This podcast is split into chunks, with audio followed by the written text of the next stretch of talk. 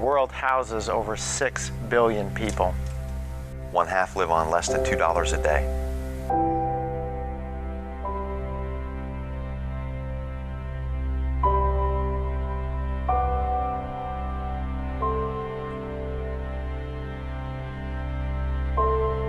Eight hundred fifteen million are malnourished. 400 million have no access to safe water.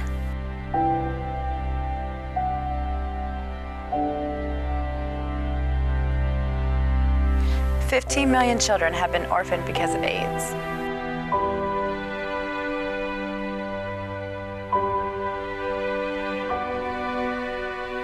Eleven million will die before their fifth birthday. 40,000 died today from disease and lack of food.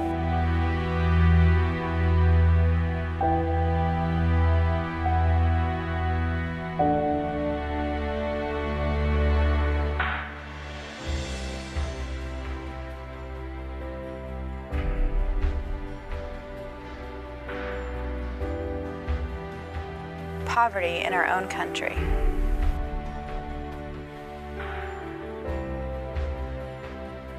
Eight million people in the United States live below the poverty line. Many of them are employed, hardworking people that live in poverty. 13 million children live in poverty. In our own country, millions of people are hungry right now. Right now. There are 1,000 homeless people right here in Raleigh. 200 of them are children. With no home, no bedroom, no locked doors, and no heat. Homelessness right here in our city. But we can do something about poverty. Not just in the triangle, but in the world. Ours is the first generation in the history of the world with the available resources to end poverty. We can feed the hungry, we can house the homeless. Poverty can be defeated. Today is about poverty. Helping those in the world who need our help.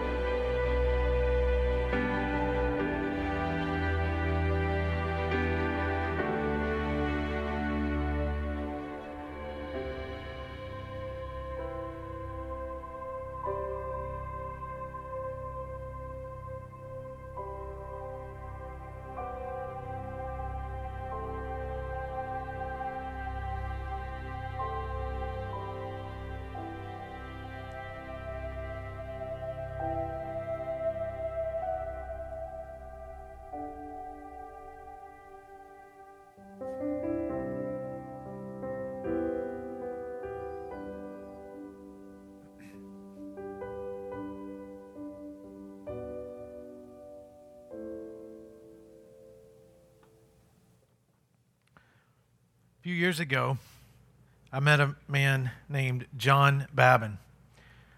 John lived under a bridge. He was an artist. He sold his art to buy food. One Thanksgiving, we asked him if he would like to come to our home for Thanksgiving, and he said no, that he wasn't comfortable. So I said, Well, pick a restaurant and we'll take you. And he picked Shoney's. And that Thanksgiving in 1996, we all gathered at a table at Shoney's restaurant, and John ate that turkey like it was being served at a five star linen tablecloth restaurant. I don't remember if I ever saw John after that, but we all went outside and we prayed with him. Occasionally, John would come by and ask for some change to buy coffee or some money to buy art supplies he could sell so he could buy food. And in my office, if you walk in, I've showed you this picture before, but if you walk in my office and look on the back right wall, there's a picture of Jesus that was drawn by John. John was poor. John always said, Thank you. And he never took advantage of me. And he always said, God bless. Yet he was poor and lived under a bridge. My older brother travels to the Caribbean a couple of times a year to build 800 square foot homes for people who are too poor to have their own home. And he says when those people get presented with those homes, they walk in and it might as well be a 20 room mansion because now they have a, a, front door. Now they have a fireplace. Now they have a roof under their head. Now they have a place to call home. They're all poor, and without that intervention, they would not have a home. I have a friend that travels around the world eight to ten times a year on mission trips to serve people who can't get medical care and dental care and eye care and to make a difference in little forgotten places all over the world. On any day in our city, you can go downtown and you can see hundreds of people lining up to get free food because they don't have any. And if it were not for that free food, they would get no food. The Bible has a lot to say about poverty and the poor. There's some Bibles coming down the aisles right now. If you don't have one, just raise your hand. If you forgot yours today, if you'd like an extra one, just raise your hand. We're going to look at some things the Bible has to say about the poor and about poverty. A poor man stands on the street with a sign that says, I'm hungry, need food, please help, God bless. And I drive up to the street corner where he is and I see the sign but I try to look the other way, I ignore it, and I drive on by because maybe he's just a scam artist. Maybe he's just wanting my money so he can take his money and buy drugs or alcohol or feed an addiction. Maybe he just knows how to work the system and get free stuff. Maybe he's just lazy. He's probably just poor and needs some food because he's hungry. In the New Testament, a young man came up to Jesus Christ and he said, Jesus, what do I need to do to get eternal life? And Jesus said, Well, you need to obey the commandments. And the young man who was very wealthy, he said, I do that. I, obey all the commandments. I, I do this one. And, I, and he started rattling off all the commandments that he obeyed. And Jesus realized this guy is just focusing on outward things. Because Jesus Christ wants our heart long before he wants the action. He wants our heart first. And he realized, I don't have this young man's heart. And he saw in that young man's life what was preventing him from fully giving his heart over. So Jesus said, If you want to be a follower of me, if you want to follow me, here's what you have to do. And it's recorded in Matthew chapter 19, verse 21. Go sell your possessions and give to the poor, and you will have treasure in heaven. If you read the rest of the story, the young man went away sad because it says he has had great wealth. It could also be translated because the great wealth had him. And he didn't want to give it up. Jesus could have said, If you want to follow me, pray harder, go to church more, obey this list of rules, get baptized, be a better citizen. But he said, he didn't say that. He said, if you want to be a real follower of me, help the poor. One day, Jesus and his disciples were in Jerusalem in the temple, just sitting back, watching the people bring in their offerings to put into the treasury.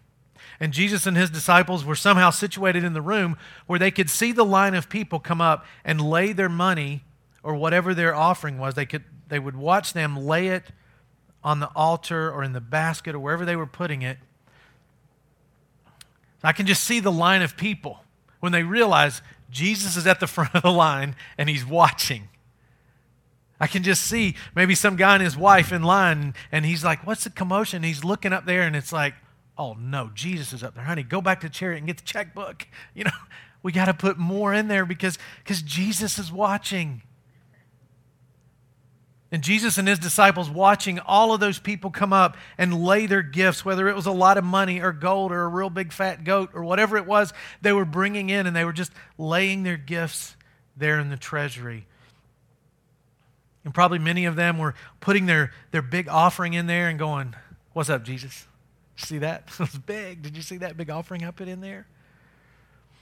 And then, as Jesus and his disciples were sitting in the temple watching this take place, this small, old lady walks up, probably not even paying attention to what's around her, and she pulls out two coins that are worth less than one penny, and she drops them in the treasury. And when you read that passage, it's obvious that those two coins made more noise than anything else that got put in there that day. If you were a widow in the first century and, and you didn't have you didn't have a son or, or or someone to take care of you because it was a male dominated society, you were probably homeless, you were probably hungry, you were probably destitute, and you were definitely poor. So this poor old widow comes to the front of the line and puts in two small coins. And Jesus said this I tell you the truth. This poor widow has given more than all the others, for they gave a tiny part of their surplus. But she, poor as she is, has given everything she had to live on. Something about her touched the heart of Christ. She was poor. And the poor always grab God's attention. You know, when Jesus came to earth, he could have chosen to come at any time in history, in any culture, at any economic status. It was his choice. But he chose that time, that place, and he chose to go to the poor. I wonder if Jesus would have chosen today, would he be living in the house next to me in my neighborhood or your neighborhood? Probably not. He would probably be right where he was then, and that is with the poor. If you read the New Testament, you read about a man named John the Baptist who was Jesus' cousin. He baptized Jesus. He went in front of Jesus and preached and talked about this Messiah that was coming, and it got him in a lot of trouble. He wound up in jail, getting ready to be executed. And somehow he got a message out to Jesus, and the message was Are you really the Messiah? Are you really the one that I've read about my entire life? Are you really the one that we've been waiting to show up. And Jesus sends him words back that are recorded in Luke chapter 7, verse 22, saying, Go back to John and tell him what you have seen and heard. The blind see, the lame walk, the lepers are cured, and the deaf hear.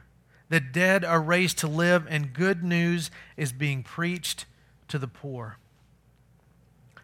Why would Jesus make such a big deal out of good news being preached to the poor? Why would he want John to know, hey, yes, I'm the Messiah, and here's how you're going to know? All of these wonderful things are happening, and God's good news is being preached to the poor. What had happened in that century, in that day, certain sects of people got together, religious people, probably with good intentions, but they began to decide about this law and that law and what, what God followers would look like and act like. And over and over again, these sects left out the poor. They made it hard for the poor to be a follower of God. Not only did they make it hard, they took advantage of them. And Jesus comes on the scene to say, this thing of ignoring the poor and thinking somebody else will handle it, This thing of saying, not my responsibility, this thing of saying, well, they just want to take advantage, all that is over. It's finished. Because Jesus came to say, I'm going to preach good news to the poor. If you're poor and you're hungry and you don't have a place to live, what's good news? What's good news? That your sins can be forgiven? Yeah, that's good news. That, that you, can, hey, you can go to church now. What would be good news to you if you were hungry? Somebody's going to feed me. What would be good news to you if, if you didn't have a home? Somebody's going to help you get a home. So Jesus said, This thing of leaving out the poor, done, finished. We're not doing that anymore because I'm here to make them know they matter that they don't have to feel alone, they don't have to feel left out. They matter. And as I read the teachings of Jesus in the New Testament, he over and over again talks about how blessed the poor are. And there's something that inside him, he, he really believes they're in some ways better off than those of us who aren't poor, who can get a home, a car, uh, food, what, whatever we really want. He believes somehow those people without are somehow better off than those of us with. So over and over, he blesses the poor. Sometimes he talks about poor in spirit, but most of the time he's talking about people who live in poverty. One day, Jesus was teaching, and this Pharisee invited Jesus to dinner. He had taught all day long, and this Pharisee, a member of a Jewish sect called the Pharisees, invited Jesus to dinner. Now, the Pharisees were initially God fearing, God honoring people, but they became this group of people who not only did they follow God and, and they would think about God's commandments and, and try to follow that. Then they came up with some commandments to interpret the commandments. And then they came up with a rule book for the rule book.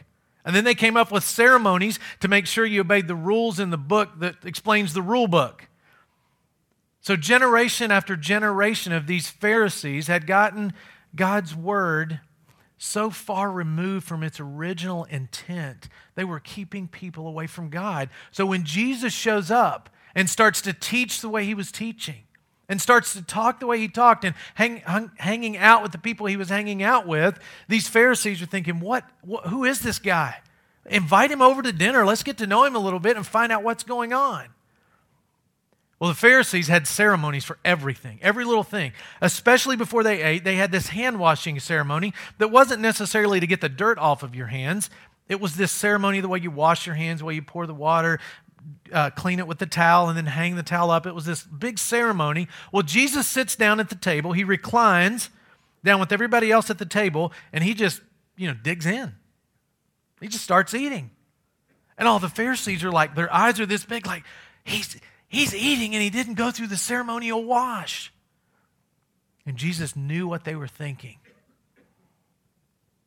They looked great on the outside, and Jesus knew inside something wasn't right. So he picked up, like he often did in his teaching, a simple item, a cup, didn't have the Starbucks logo on it, but he picked up a cup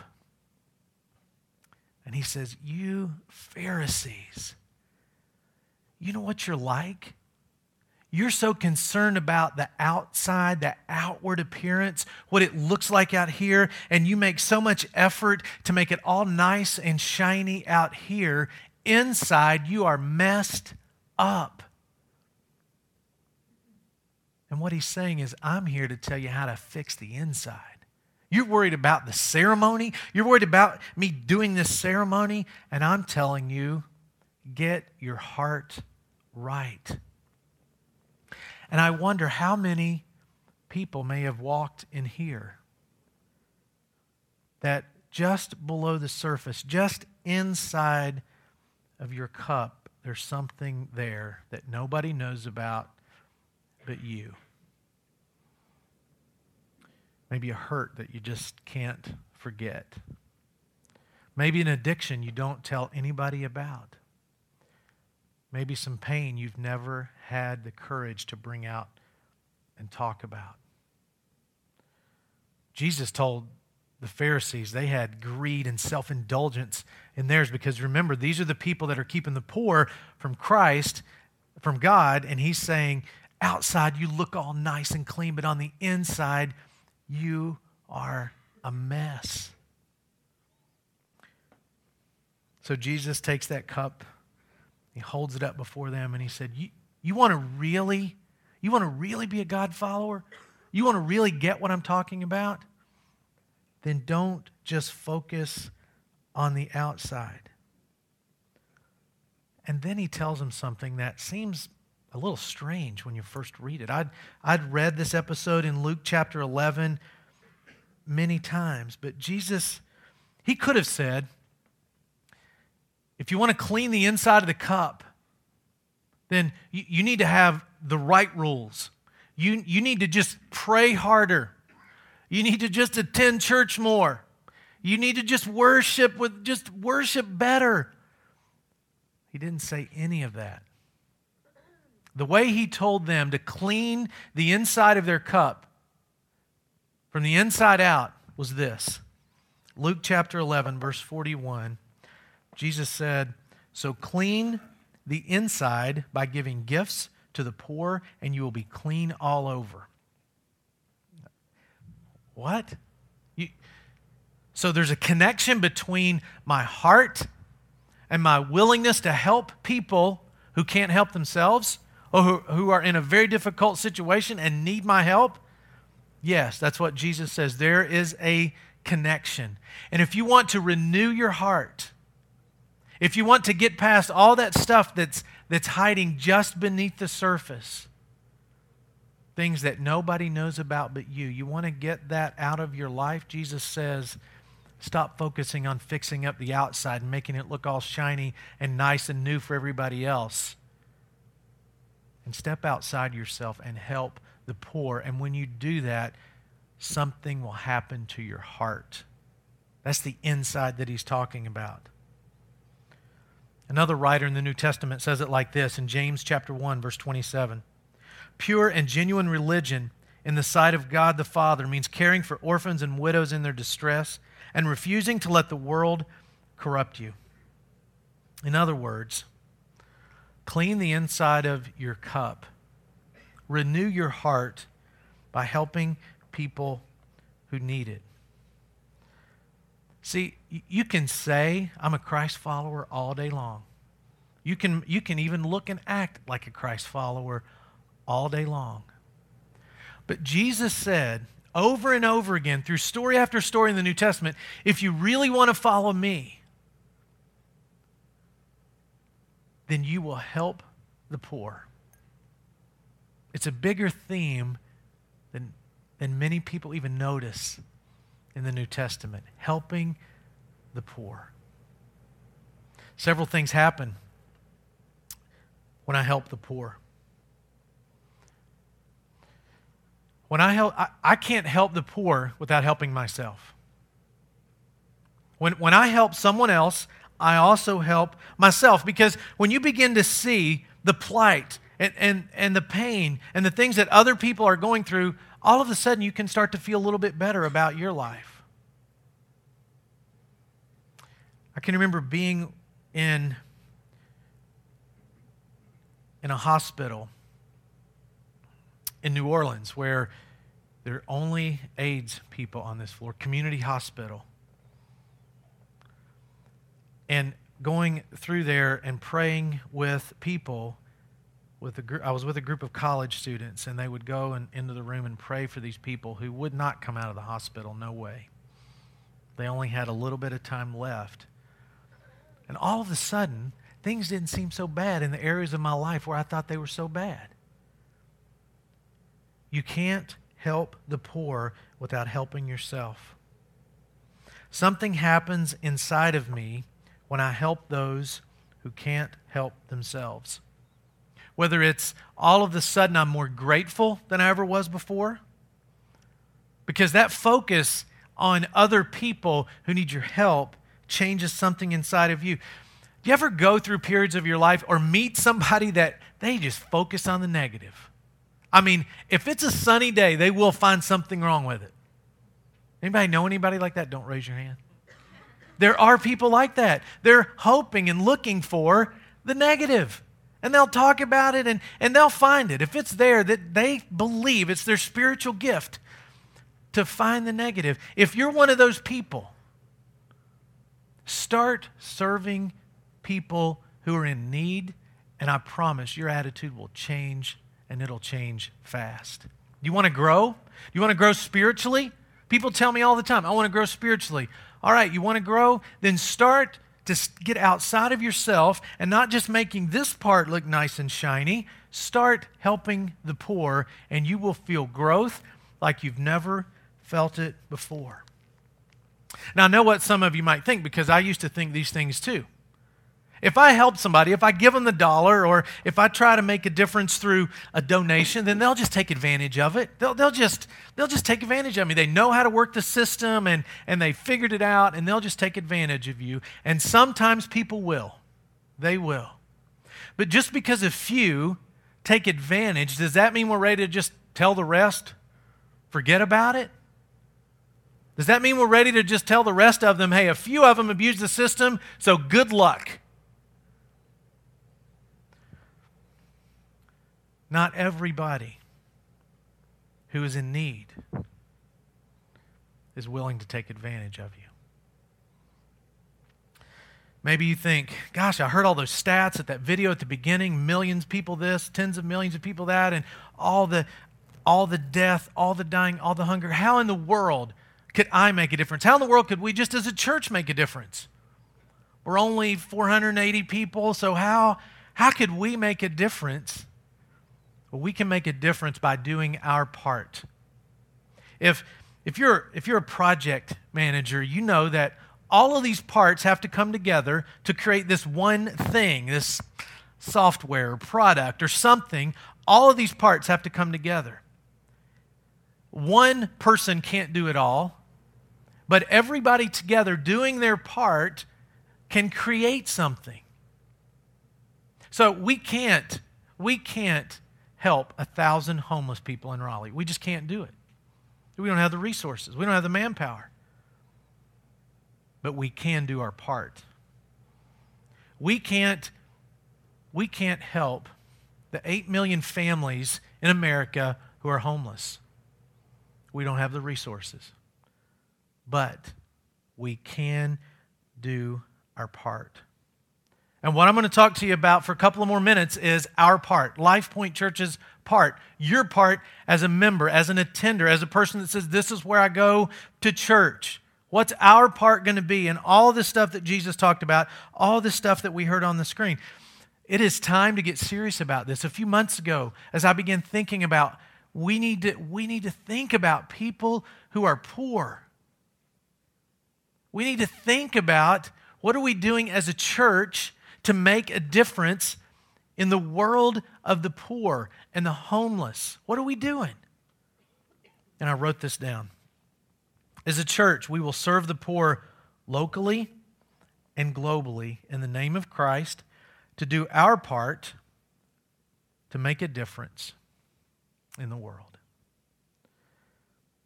So, we got to think globally and think locally global. Here's what our part is going to be. Now, take a minute, shift in your seat, because now's the stuff I want you to write down. This is application time, okay?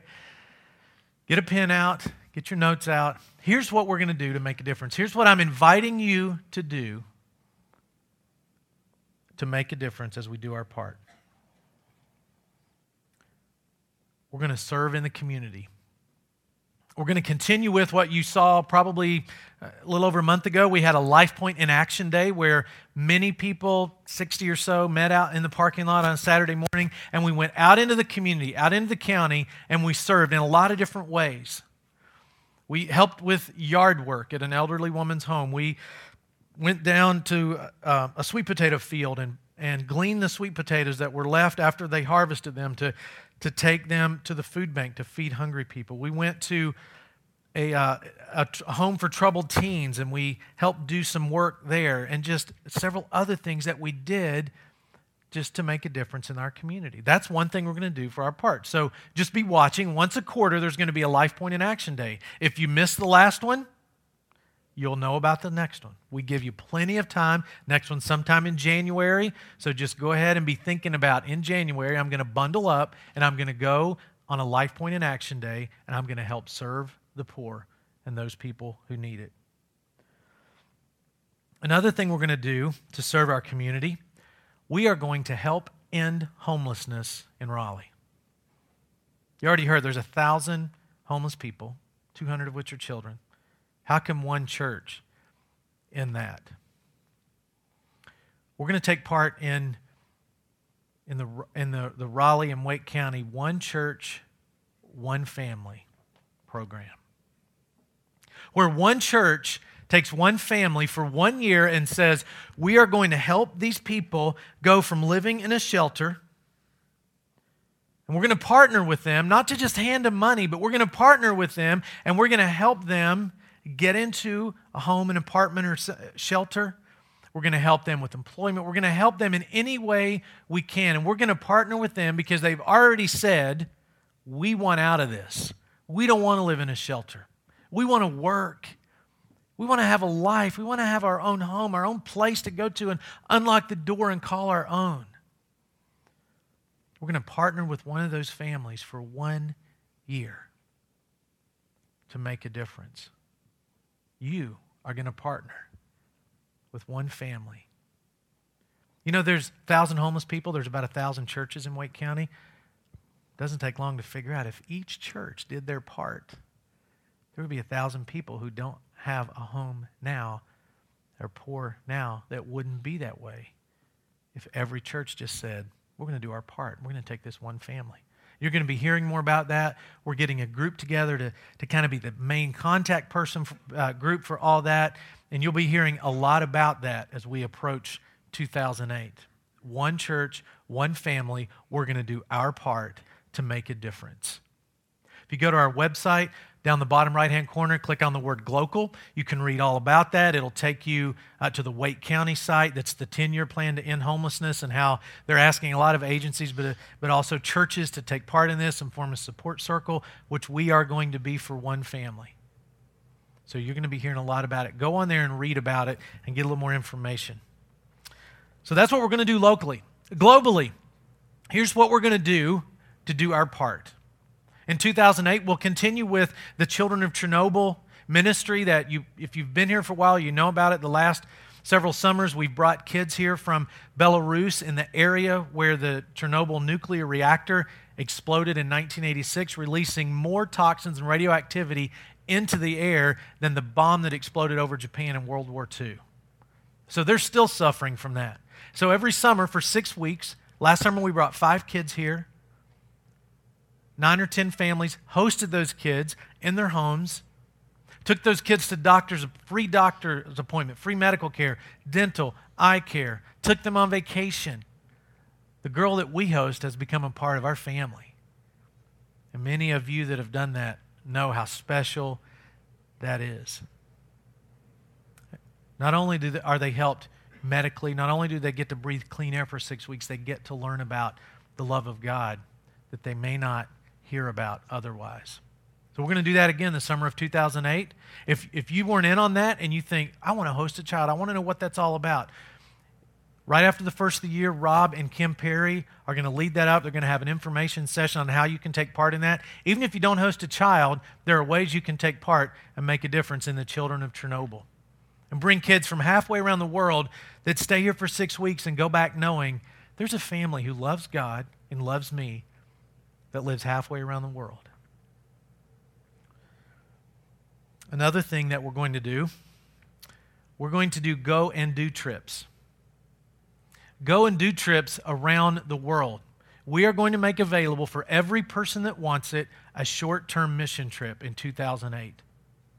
I'm talking about other countries. I'm talking about third world countries in Africa, in South America, where you can go and touch the poorest of the poor. You can go and help with them medically. You can go and literally put food into their mouths. You can go and help them have a home, shelter over their head. You can go for a week and make a difference. We already have a group going to Nicaragua the second week of January. If you want to go on that, just go on the website. You can sign up for that. Y'all, you have to have a passport to go on that because you don't have time to get one. But be getting your passports because there are other trips planned. You can read about it on our website about where you can go. Dr. John Pefferly, a member of our church, is going to be heading all that up, and you're going to hear more from him and more from me about how you can go. Some of them, younger kids can go on. Our high school group going on a mission trip. Just imagine what a church would be like if this time next year, 100 of us had gone somewhere else in the world and touched the poorest of the poor. What would that be like? What would that look like? What would our conversations be like? What would our life be like if we did that? If you think, well, I could never afford to do that, you can apply for a scholarship. The application gets reviewed, and you may even get to go and not have to pay anything. So there is no reason, if you want to go, that you should not be able to go. It might cost you a week of vacation, but I promise it'll be the best vacation you ever took. As you can tell, I'm serious about this. I'm serious about us going in this direction. I'm serious about us being a church that says we're not just focused on what's on the outside. We're not just focused on getting to do something real cool, like planting another location somewhere in our city so more people can come to our church and hear about the message of Christ. We're not going to stop that. That is full speed ahead. Fasten your seatbelts. It's going to happen February 24th. Can't be stopped. We're going to be a multiple site church, but at the same time, all that's going on, and we're going to plant this other, start this other location in Wakefield. We can't forget the poor. The reason Jesus Christ came.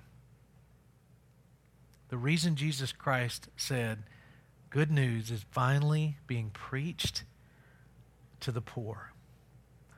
If we do these things, if you do these things, it will change you, it will change our church. I can't help the poor without helping myself. On the 16th of December 2007, we're going to have the year end special offering. We do it every year. We did it last year, the year before. It's a time when many people plan their giving and they pray about it and they plan all year and they end up giving a, an extra amount at the end of the year. We did that last year, and when I was standing on the stage and they came over and they handed me that number, I just about fell down from the amount of money that you all gave to do several different things to help make up a budget. We just come through a very difficult time budget wise, and you did, you did that and more. To help establish a building fund, you helped with that. We got this building fund now, so someday when God provides an opportunity for us to have one or more multi, one or more permanent places, we'll have it. And we took some of it to go for missions. We helped a children's home in South Africa. We built some of those houses in the Caribbean that I was telling about and helped with other mission works in this country and around the world. But this year it's going to be a little bit different. This year it's 100% is going to go to helping the poor. It's not going to help start the church and start the site in Wakefield. It's not going to pay for rent. It's not going to pay for equipment. It's going to go 100% to helping the poor and doing our part to make a difference. Now, I've got a choice to make. When I'm sitting with my family and we're praying about how much we should give, how much should the kids give, we're just thinking about that and praying about that. I've got a choice to make when I start to write my check, and so do you. Can I get just as excited about helping the poor as I got last year when I was giving money to establish a building fund, when I was giving money to make up some, some budget deficits. Can I get just as excited about that? Can I be just as excited about that and, and be just as excited about helping the poor?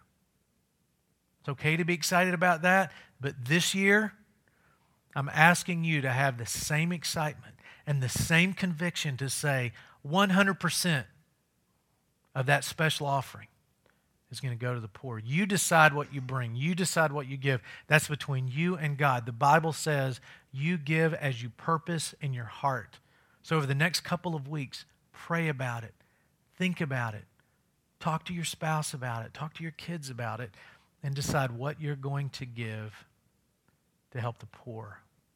And Jesus said, and the inside of your cup will be clean, and then the outside will take care of itself.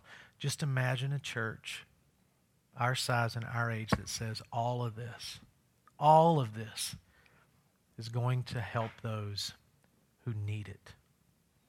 Let's pray. God, thank you for your promises that encourage us. God, thank you for us being able to read your word and know that you want us to reach out and help the poor. God, whatever our thoughts are about the poor, I pray that you would just work in our hearts to work in our hearts to help us see that you have asked us, us, Christ followers, to take care of them. And God, may we approach this special offering with boldness and confidence in knowing that in the coming year, many people will be fed People will hear about God's love. People will have a home that never had one before, all because together, Life Point Church said, We want to make a difference. I pray this in Jesus' name. Amen.